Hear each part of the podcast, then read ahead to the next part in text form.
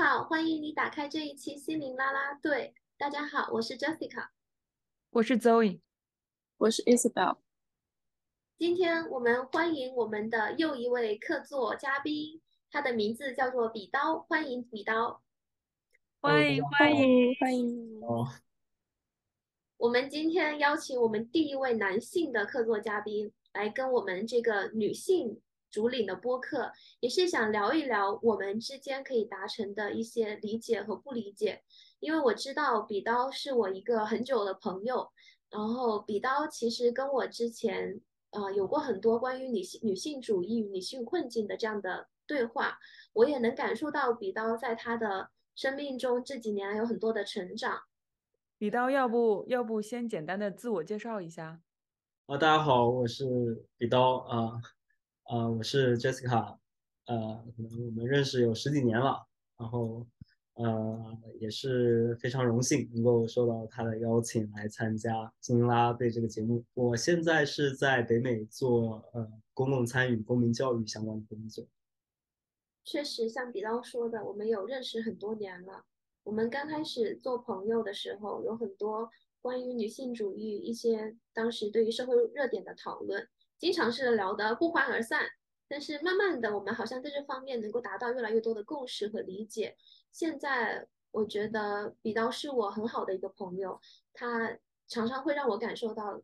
对女性的尊重。当然，我们也有更多的对话的空间。所以我很感谢有这么一位同盟和嗯这么一个朋友的存在，但我同时也意识到说，并不是每个男性，嗯或者我们我们身边我们努力想要跟他们沟通的每个男性都能够像笔刀和我一样，最后在我们的关系中达到了，嗯相对来说对于女性视角比较坦诚、比较呃共情的一个认识。所以，但我也知道说，笔刀在这个过程中，他也经历了一个从零开始的对于女性视角的打开。所以，想了解一下，嗯，你会怎么怎么形容你从过去到现在对于女性主义的认识，对于身边女性看待她们的视角的变化？呃，我觉得我的转变可能其实就是近几年的事情，其实并没有很长久。具体来说的话，可能像 Me Too 运动，可能是一六年左右开始，就是在，呃，可能北美这边是更早一些，但是一直到到中国或者说到简中这个互联网的话，可能一六年之后开始的吧。然后我跟 Jessica 之间，可能在一七一八年，可能是在那之后，我们的有一些聊天的过程中就会涉及到这个议题。我现在回想，我那个时候其实挺典型的一个 国男的一个形象。我我觉得，如果准确描述的话，当时的情绪或者感受，应该就是一种不理解吧，就是不理解为什么突然，好像男性成了所有这个女性的或女权主义者的一个敌人，然后嗯，突然好像自己被攻击到了或者被冒犯到了，会有一种这种不理解，然后突然好像身边出来了很多很多这种女性。嗯，在表达或者在倾诉他们所受到的一些伤害，他们的一些感受，但是那些感受好像是一些我们当时的我其实是不太能理解的。有有，当时就很典型，就是会觉得啊很委屈，我好像也没有对我身边的朋友，包括也没有对 Jessica 做过什么呃伤害她的事情，怎么我就成了那个众矢之的的那个地了呢？但在那个过程中，就是因为跟 Jessica 我们俩关系很好，我们就会就这些议题、一些社会的一些议题，其实就会去聊。在聊的过程中，从开始的不解，开始慢慢意识到自己的问题在哪里了。就好像因为我的本科的专业是新闻，所以我们嗯，其实采访的过程中会有一个就是最基本的一个要求，倾听采访者他的讲的内容嘛，然后你再去根据他内容，你可能会再去。嗯，搜集整理一些相关的材料，然后你就会去，就是站先会站在他的那个立场上去想一想他现在看到的这个事情，然后我在做这种身份切换的时候，开始去发现，哦，我的不理解其实是因为我作为一个男性，好像他在生活中遇到的很多的一些困难是我没有想过的，你比如说我作为一个学新闻嗯出身的一个这样的一个毕业生。我当时去找工作，我们当时就在说，哇，你是一个男生，那你肯定不用愁了。现在新闻业很需要男生的，就一般出现一个男生和一个女生去应聘，大概率都是这个男生进进这个公司，因为你天生就好像觉得记者嘛，你要在外面跑，很容易使坏。就是你作为一个男性的话，就是好像更更容易获得这个机会，但其实可能那个女性女生的角色，就是她的专业技能，比如说她的采访能力、她的写稿能力，都要比那个男生强，但是她好像就更难去获得那个机会，就是单从性别上就可能就会被用人单位、被报社、被媒体机构给 pass 掉。这个也是我自己当时从我的角度去。想的话，哦，好像确实是这样，就是有很多这种隐性的规则在那，呃，在那之后吧，开始有这个松动了，就从这种不理解开始，愿意就是说，首先可能愿意多听一听，就是在相关的议题上，嗯，性别议题上会想一想，Jessica，包括其他的女生是怎么想这些议题的。后我觉得转变比较大的是二零年前后，当时那个贤子跟朱军的那个案子。关注的时间比较长一些，然后包括也有听他们当时，呃，出来做的一些播客的节目，呃呃，就是讲座的一些节目。然后那个时候也开始在听秦理文老师的《海马星球》，尤其在听《海马星球》的时候，到现在为止，我觉得我听那个节目还是有很多让我很挑战的地方。我会觉得啊，是这样的吗？就是脑袋里面有一堆问号在那里。但是我觉得在这个过程中，我开始就是慢慢慢慢。嗯，意识到或者认识到女性视角，或者说女性主义从女性的这个角度出发去看待一个世界，是一个不一样的视角的，而且这个视角是很宝贵的。就是作为一个男性来说，是这个视角是我我去观察世界非常欠缺的一个视角。到目前为止，我觉得我比较认同女性主义的一点是，我去理解。女性主义或者说女权运动到现在的话，可能会从一个权力不平等的一个这样的一个视角进去，在整个的现在的体制下面，就现在的系统下面，确实是一个父权制的一个系统。女性在作为这样一个，就是在这样的一个系统下，一直是不管是在家庭上还是在职场上，在社会上，都是相对弱势的一方。呃虽然有很多人说什么。我可能是一个非常弱势的一个，就是比较，比如说我是一个穷人家的一个男性，好像有一些女性生在，嗯，她的呃家庭环境比较好，她可能享受资源更多，但是实际上你在同同等的环境下，就比如说都在一个相对贫困的一个环境下面，你这个男性还是在欺压这个相对贫困的那个女性的，所以这样去比较的话，我会觉得权利上来说的话，确实现在给到。男性的资源是非常非常的多的，而且是男性在主导这些资源，这就导致整个的嗯分配的一个不平衡，或者说嗯性别权利的这样的一个失衡。刚才你讲的这个一个就是贫人贫穷人家的男孩子和有钱人家的女生到底谁资源比较多的问题，其实这个就是。大家在讲 intersectionality 的时候会讲到 social class 阶级和性别，它是就是不同阶级、不同性别，就是每个不同的身份都会给你一些或者是一些优势，或者是一些劣势。所以可能有钱人家的女性，她可能享受了更好的教育，或者说她有更多的就是啊资源可以去可以去享受，但是她会面临的。女性独特的一些困境，比如说被啊性骚扰，或者被性性别歧视，或者就是她在家里面继承不到家产，因为她是女性，她不是男性，所以就是他们所这个挑战以及资源都是比较复杂的，它既有优势也有劣势在那里。就算是有优越的阶级背景，也没办法就是。完全的、完全的弥补作为女性的所带来的一些挑战和劣势。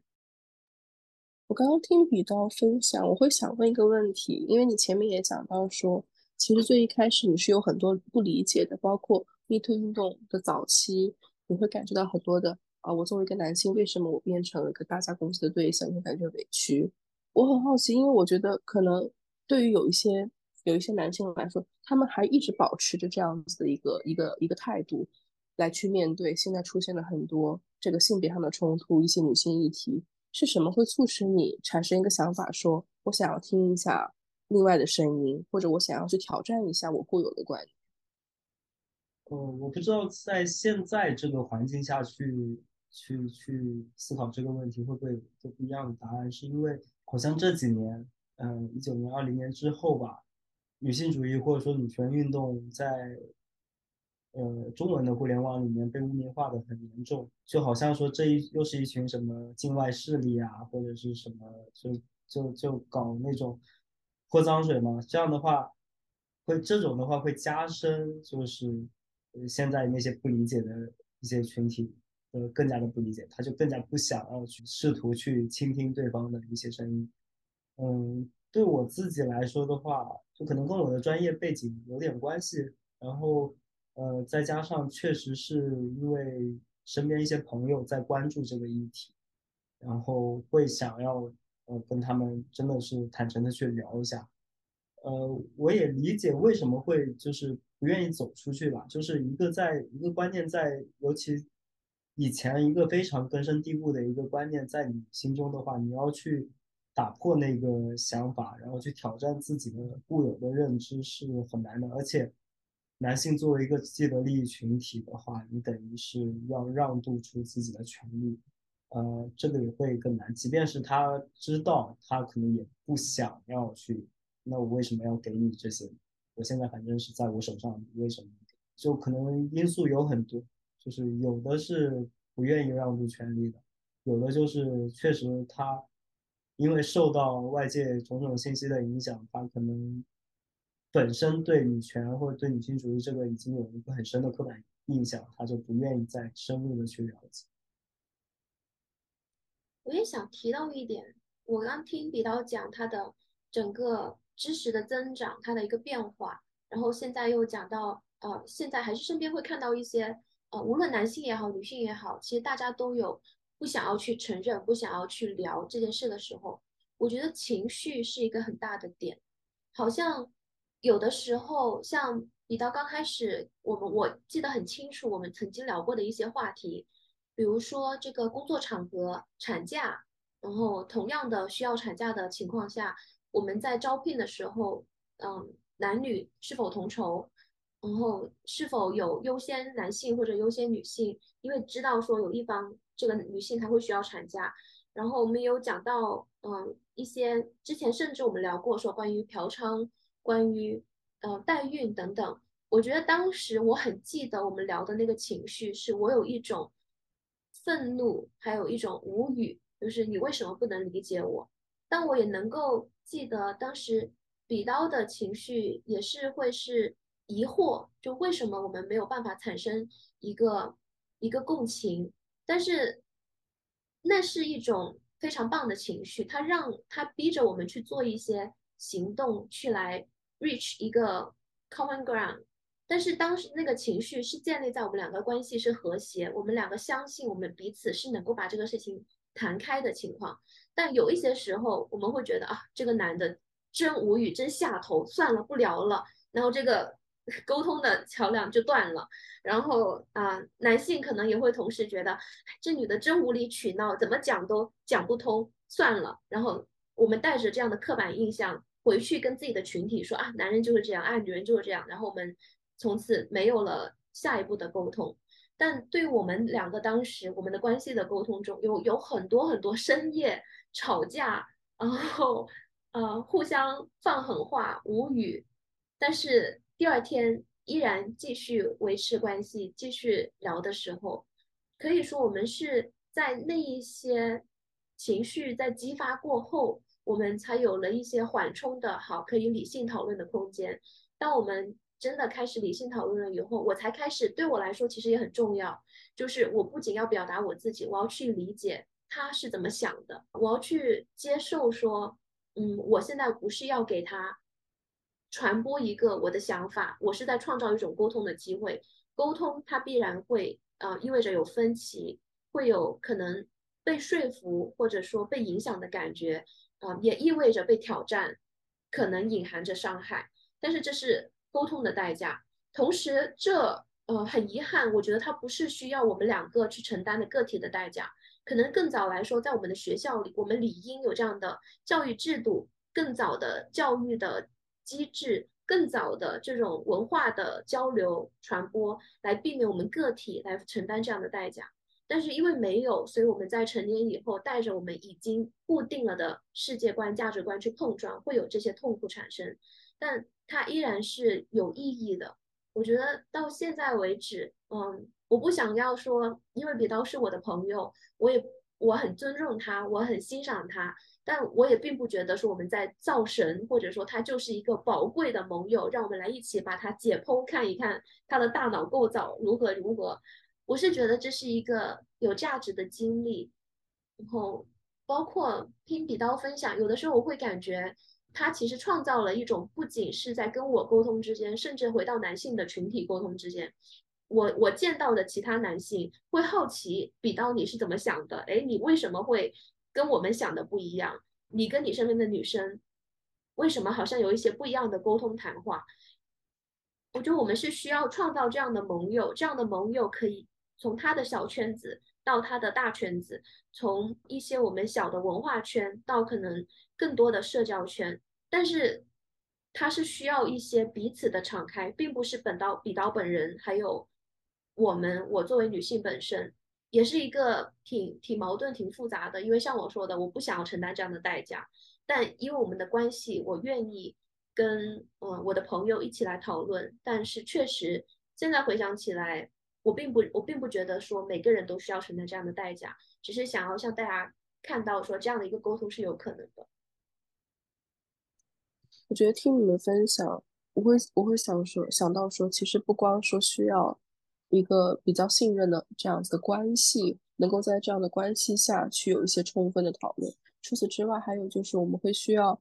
呃，刚刚比道有提到，他会他会暴露在这样子的环境之下，对吧？就是。他的环境当中会会促使他，他的工作也好，他的受训背景也好，会促使他去反思他固有的一些一些观念，然后一些价值观，然后这个部分是可以更好的去带来更多的，呃，讨论的空间的。我自己会反思，就是当我跟别人聊关于女性的困境。以及少数族裔的困境，谈论社会上的一些不公平、不公义的时候，我会变得很激动，然后我会非常的、非常 take it personally，就感觉就是你不同意这件事情，或者你不同意我的观点，就是你在你没你在无视我的经历，你在无视我的一些就是很很强烈的一些感受，所以。当然了，这也分情况。有的人他确实是他不开放，他也不愿意改变自己的想法，他也不愿意去跟你沟通。那这样子的沟通就是无效的。但是也有一部分人，他是他是真的，他没有经历过，他没有经历过，他不知道，他会有自己自己的视角以及自己本来的一些观点或者就是刻板印象也好，就是但是他并不是恶意的，所以我就觉得很多时候。需要我自己去 process 我这样的一些情绪，然后再去跟别人沟通。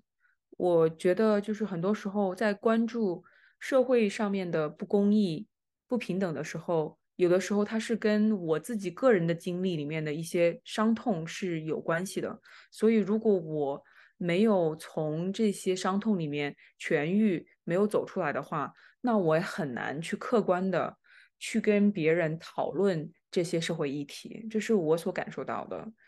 比刀，你在这样的沟通中，你学到了什么？我首先会觉得这种沟通是当然是很有价值的。就像刚才 Jessica 说到的，这个沟通不一定最后真的是有效，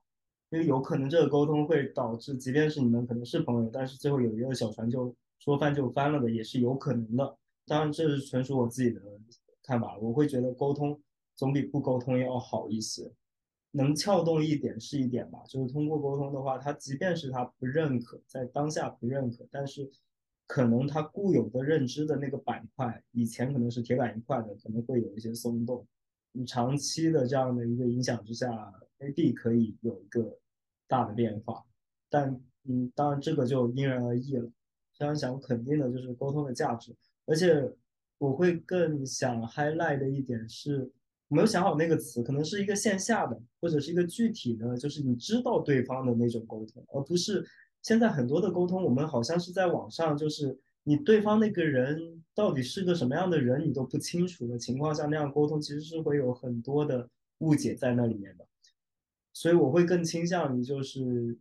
跟具体的你认，就比如说我自己认识的朋友的沟通，这个会对我的影响会更大一些，因为我起码我是知道。对方，我跟他说话的那个人，他是一个什么样的人，我大概有一个判断。然后对方对我也有个判断，所以即便是我们之间可能有什么语言上的、语义上的误解，但是因着我们能因为对彼此有一个基本的认识和了解，那可能我们还有一个机会去，呃，解释清楚我们刚才表达的那个观点。所以我会更嗯希望，或者也更鼓励，如果有建立一个线下的，或者说你真的是。一个个体跟个体的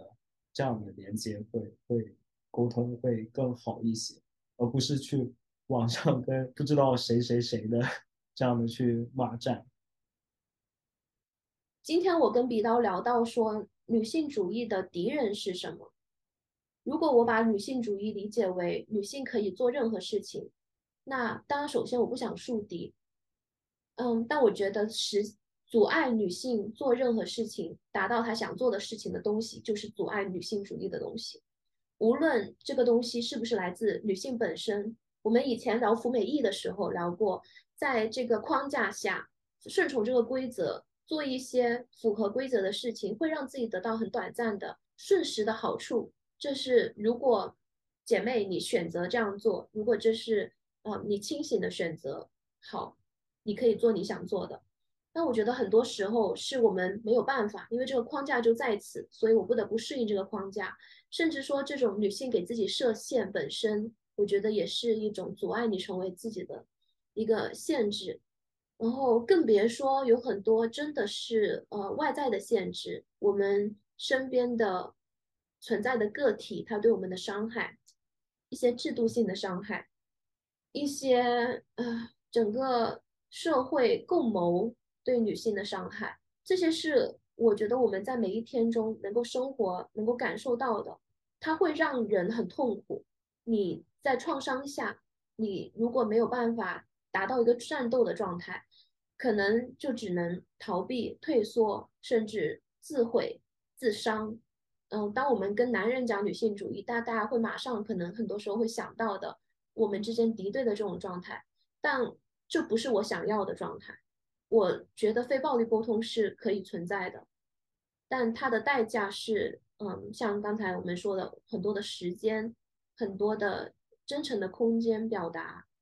之前我们跟 Isabel 聊过上野千鹤子的一人一杀，然后我们有开玩笑说，我的一杀给了笔刀，把他给杀到了。也许我们确实每个人可以继续来做这个一人一杀，只是你要挑一个合适的、值得的对象。能否解释一下什么是一人一杀？上野千鹤子的著作里面是提到说，非常多的在当时那个年代的这种女性运动、女性主义的运动家们，当社会运动开始结束之后，他们回归到家庭之后，他们怎么继续他们作为一个女性主义者这样运动家这样的身份的时候，他们就提出了一人一杀这个口号，意思是你把你的这个。很多可能在在在之前向外的这样子，对于这个女性主义的宣传，对于女性主义的激烈的沟通辩驳，把它就是凝结到一个点上，凝结到一个人的身上。那更多的有些人是在家庭当中去进行这个部分的宣导。但是我也注意到，刚刚大家聊的时候，其实聊到一个就是，啊，什么是女性主义，然后以及说我要符合什么样的标准才能够成为一个女性主义者。其实我觉得这个话题近几个月可能在这个中国的互联网媒体上也进行了很多的讨论，对吧？我自己一直以来觉得是，其实跟跟 Jessica 理解的很多类似的。我觉得成为一个女性主义者，成为一个女权主义者，因其实是更多的给一个女性赋权的一个过程，是使得女性有更多的选择权，使我们有选择的平台，使我们有选择的空间。我认为这种认为怎么怎么样才能是一个女权主义者，她不怎么怎么样就不是个女权主义者。其实，在内才在某个程某个程度上，是我们内部进行了一些分化，然后使得我们更加没有办法把一些重点和注意力专注到一些重要的事情上。所以我个人的理解，我觉得这个部分是没有那么有必要的。我觉得大家会有不同的女权主义者，不同的女性主义者，大家对于很多议题可能会有一些六杯的一些看法，但是这不并不影响我们共同的话题是，我们关注女性，关注。啊，女性的权利，我们关注女性能够在啊更大、更广大的平台上，能够有更广大的空间，以及说我们关注女性有更多选择的权利。上野千鹤子他自己讲的是一人一杀，是至少改变一个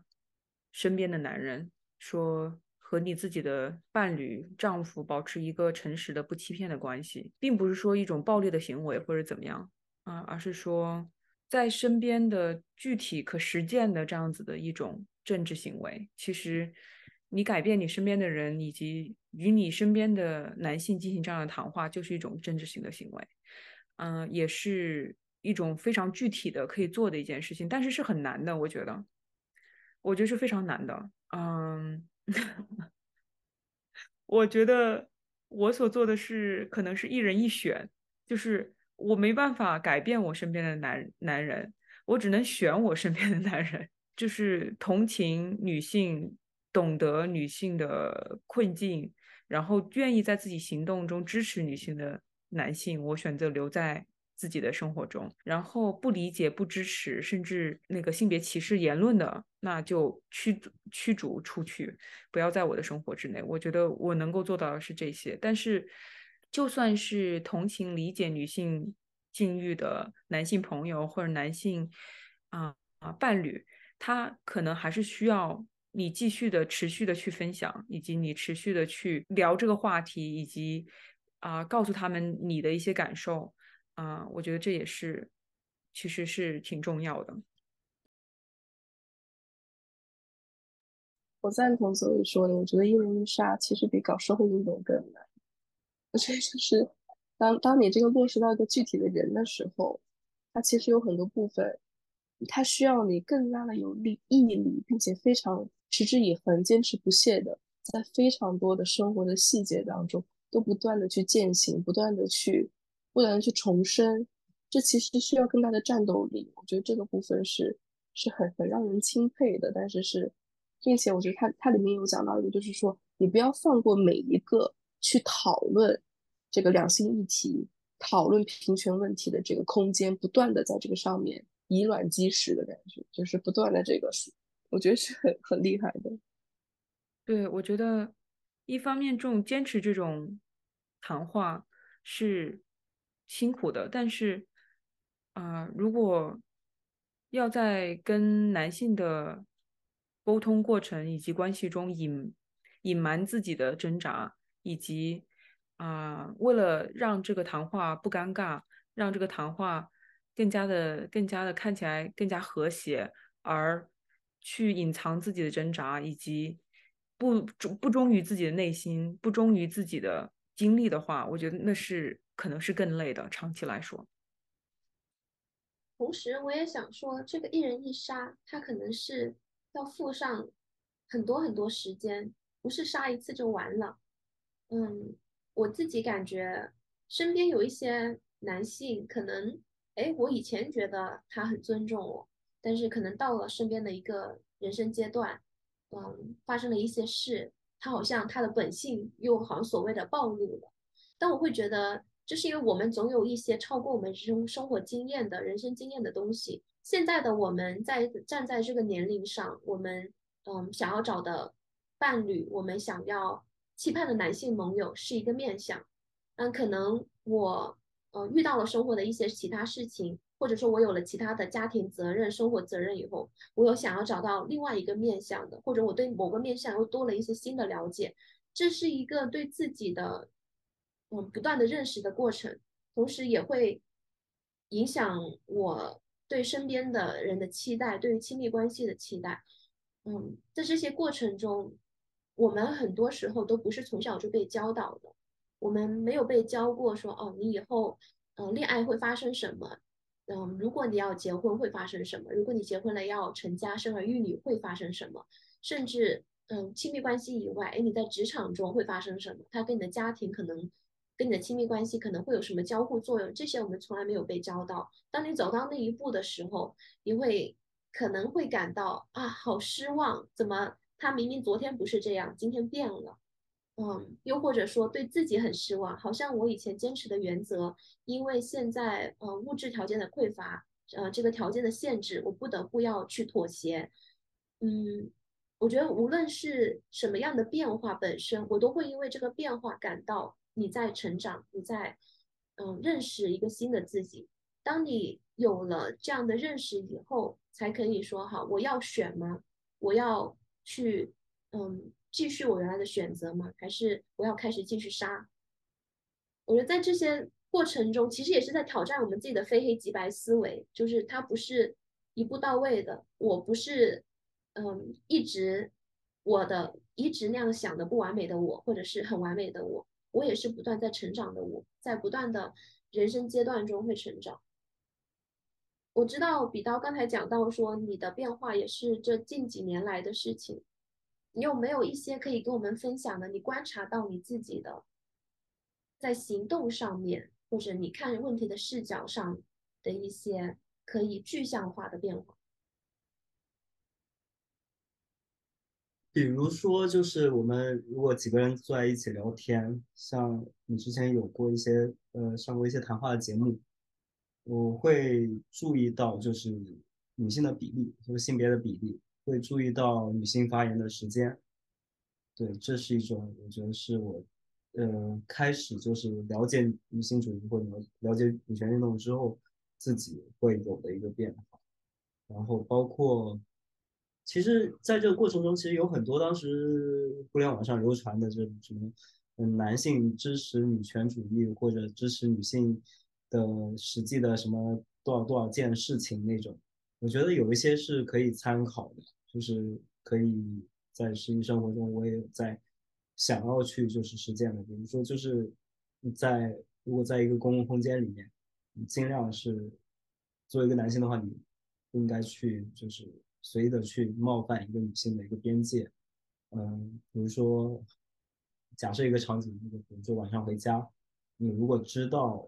呃前面有一个女性在前面走着。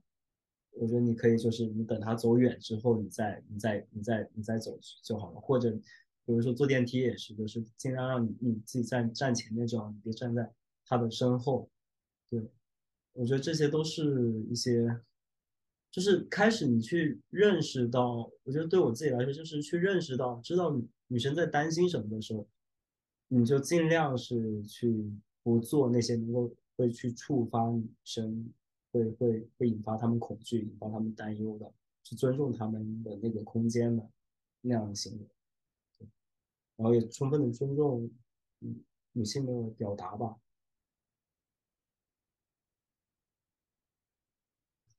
我在二零二零年的时候，就是我不知道在哪看到的一篇文章，它上面说的是，就当时我自己脑子里面还有一个这种想法，就是那。女性主义或女权运动，那跟平权运动有什么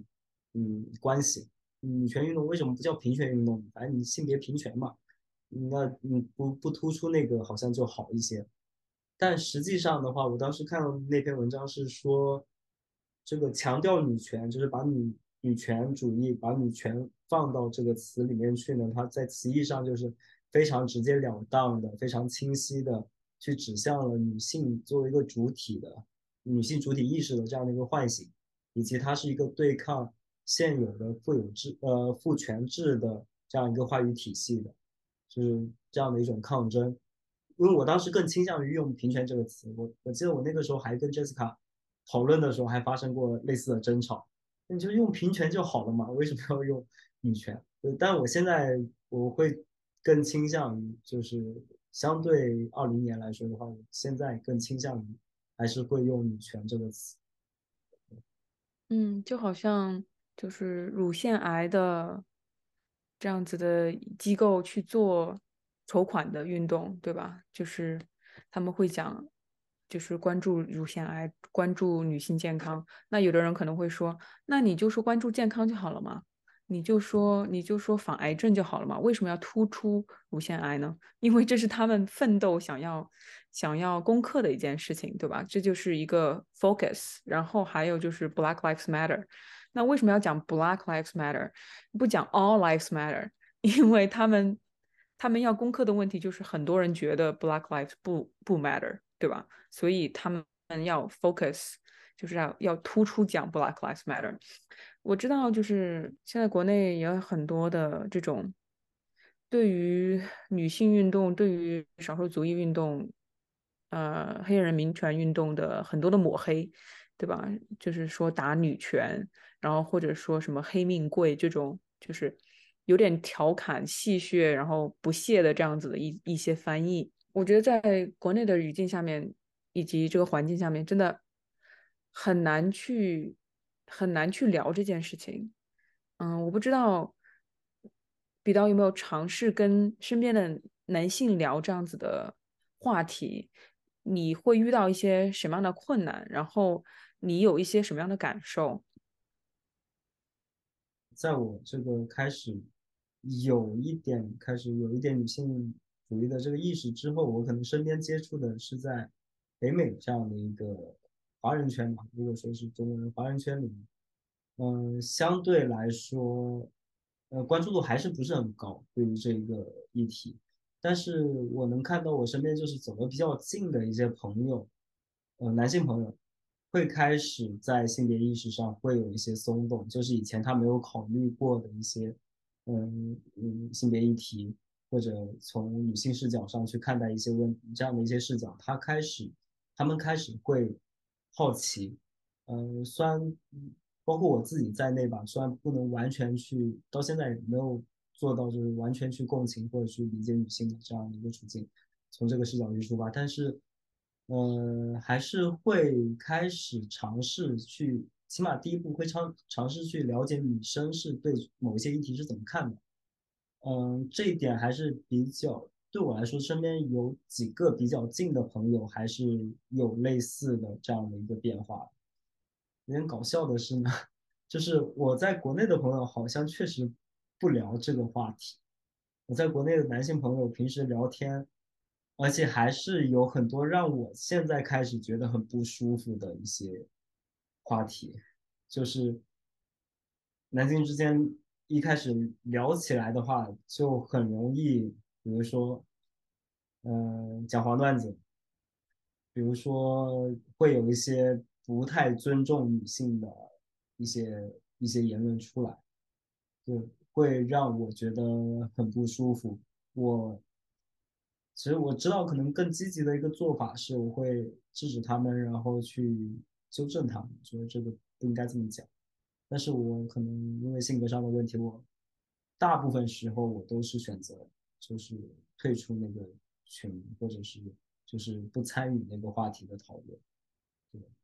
这一点我觉得也是，如果说是现在的遇到的，我觉得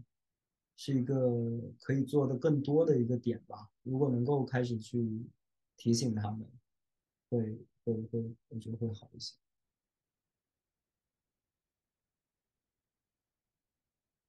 比较有分享，就是他生活中，嗯，开始意识到的，以及开始在做的一些改变，我觉得很好。我也觉得，就是其实，在朋友聊你觉得不 comfortable 的话题的时候，speak up，就是去说，哎，这样说不好。不管是这样说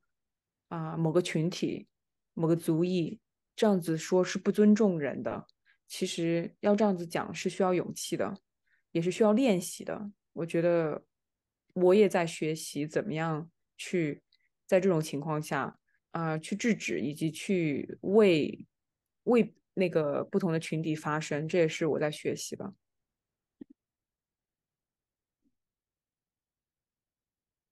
我最近跟李导一起聊了一个话题，因为他跟我讲《漫长的季节》多好看。然后我们就这个话题延伸了一下，那有哪一些影视作品是女性主义视角？我们又看了多少女性主义视角的东西？当然，它背后有一些更大的原因是，可能资本没有那么青睐女性主义文学、主女性主义艺术，然后嗯，这方面的创作者，嗯，可能很少被捧在真正前沿的内容创作者的平台上，所以我们的可获取度就低。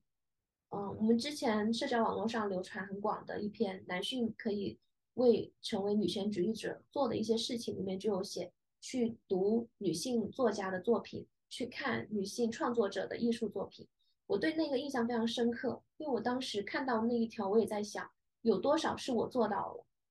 然后我们在聊完那个以后，我就给比刀推荐他去看《外婆的新世界》，一个非常女性视角的一个作品，里面的主角是女性，很多议题也是女性生活相关的困境。呃，我意识到这是一些可能是没有那么明显的。但其实，在我们每一个人的生活中，在推动的，就我们可以让我们的声音更大，让艺术创作们者们看到这个题材是有市场的。我们可以去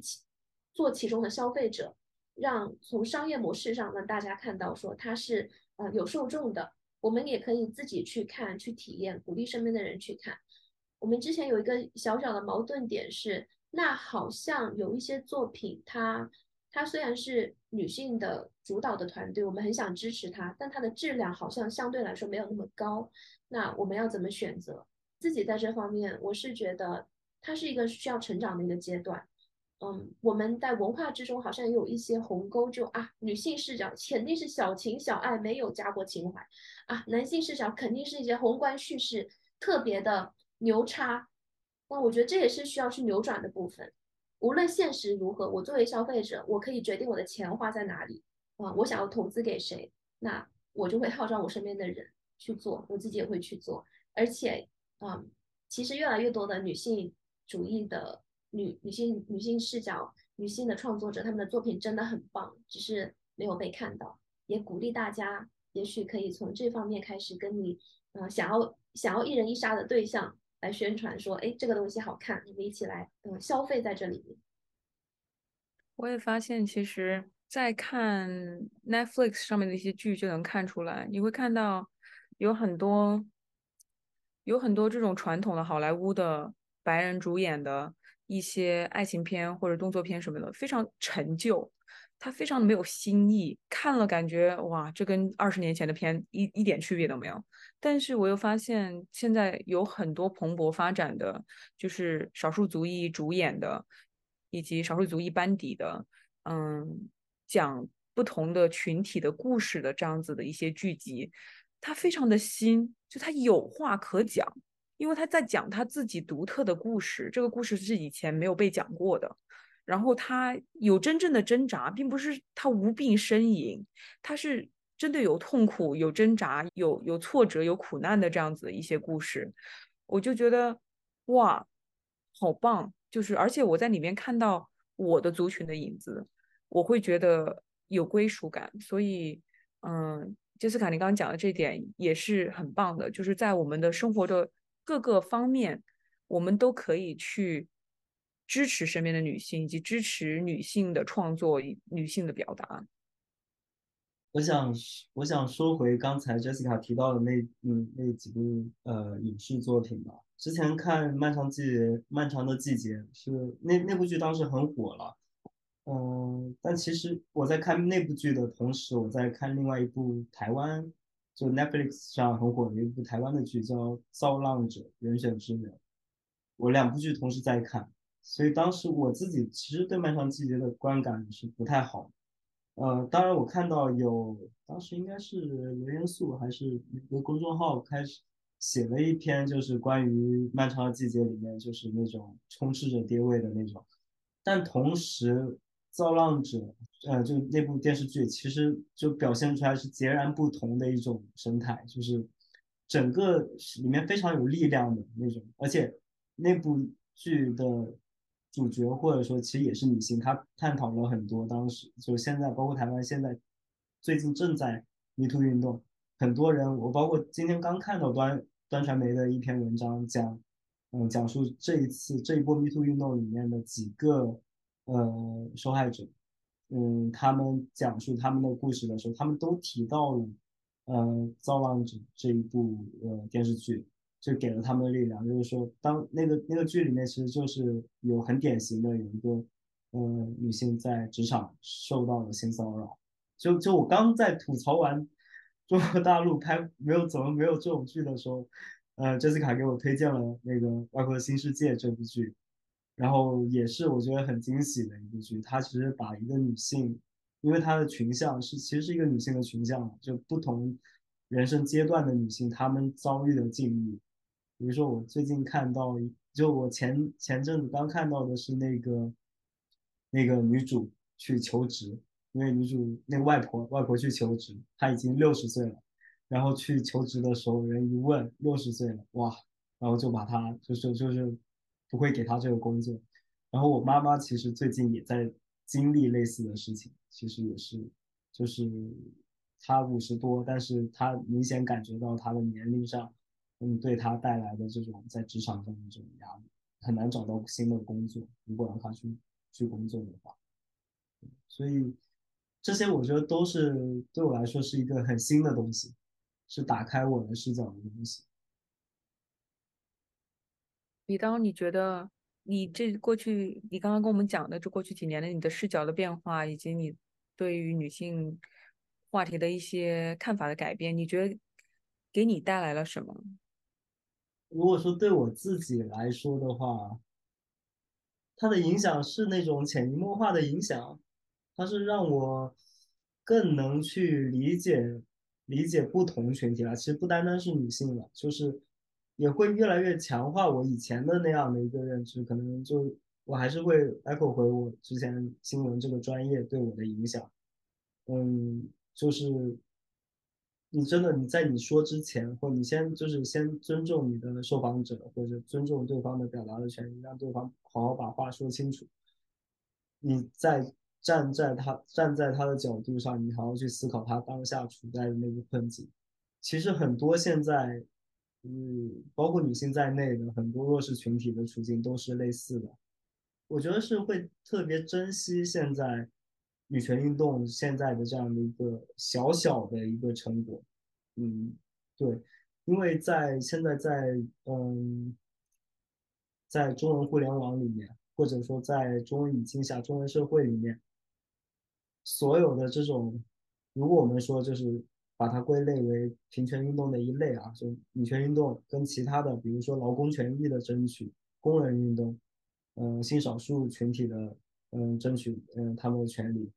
呃等等，包括农民工讨薪等等的议题里面，女性主义是女权运动或女性主义是目前为止可能声量最大的，也确实是我们是在不断有这样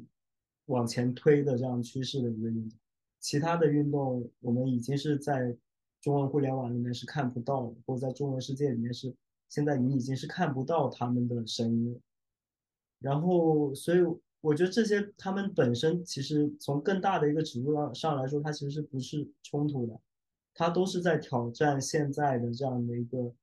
父权式的父权制的这样的一个系统，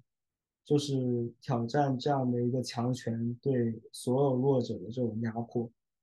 所以我觉得应该是说非常珍惜，就是女权运动到现在的这个成果，以及真的是跟他们站在一起吧。就女权运动，或者说不是说最终是根本，他的敌人也不是说就是男性，而是他要去反抗的整个父权制的这样的一个话语体系，以及他现在我们运整整个社会运行系统的这样的一个父权制的一个体系。对，这才是。或者说，这是我理解的女权运动，它最终想要实现，或者它现在一直在抗争的点是这里，就是我觉得男性也没有必要说觉得现在女权或者是女性主义者是在跟你对打，其实一个男性竟并不是人，人根本不想跟你有什么纠葛，对。对，我觉得你讲的很对。其实，我希望就是 全世界的各个群体，不管是劳工还是女性，还是少数族裔，嗯，还是残疾人士，就是很多的人都能够看到他们境遇和他们的挣扎的共通之处，看到他们共同的人性，以及看到他们在这个制度下的受迫、受压迫，然后能够从这样的受压迫里面能够觉醒，然后能够一起互相帮助，就是我来为你的。我来为你来发声，你也为他来发声，我们为彼此发声，然后我们能够形成这样子的浪潮，然后让这样子的声音能够传出去，这样子每个人都不是被他自己的这样子的一个标签所定义，他不光光是一个女性或者男性，他不光光是一个，嗯，啊这样子的群体，他是一个完整的，他是一个。完整的人，就我们只有在别人完整的实现他的人性的同时，我们能才能完整的实现我们的人性。所以，嗯，这也是非常乌托邦、非常理想化的一种想法。但是，啊，我真的觉得我们不是彼此的敌人，我们的敌人是这样子压迫性的制度和维护这样压迫性制度的人。所以，嗯。希望能够有更多的男性对于女性话题感兴趣，然后也能够分享他在这样的制度下他受到的一些啊压迫，以及他受到的一些限制，以及非常非常有限制性的这样子对于男性的男性化的一种定义。你必须养家，你必须高大威猛，你必须一米八，这种非常非人性化的一种对对对男性工具人的一种要求。对，很高兴我们今天邀请到了我们的男性盟友比刀来跟我们分享，他作为一个男性是怎么样看待女性主义。那我也觉得性别视角是我们人很重要的一个视角。可能我们从刚开始出生，意识到自己的存在的时候，探索自己的身体，到开始渴望别人怎么看待我们，嗯，在意自己是怎么展示在别人面前，这一切都离不开性别视角。所以我们要讨论自己是谁，别人是谁，我们希望成为谁的时候，我们一定是在一个性别视角来下来看待的。所以很高兴，嗯，我们今天能够把话题来，嗯，进进入到我们男性和女性我们之间彼此的沟通，嗯，也希望这期视频可以启发更多人。如果你有，嗯，对于女性主义视角的看法，可以给我们评论留言互动。嗯，如果你是男性，我们也很愿意听听你的看法。我们相信，我们嗯是可以达到一个一起沟通的桥梁，嗯，也欢迎更多的男性可以看到，当你打开你的女性视角，谈论女性主义的时候，受益的绝不仅仅是女性。欢迎你收听我们这一期的心灵啦啦队，我们是心灵啦啦队，我们是你的啦啦队。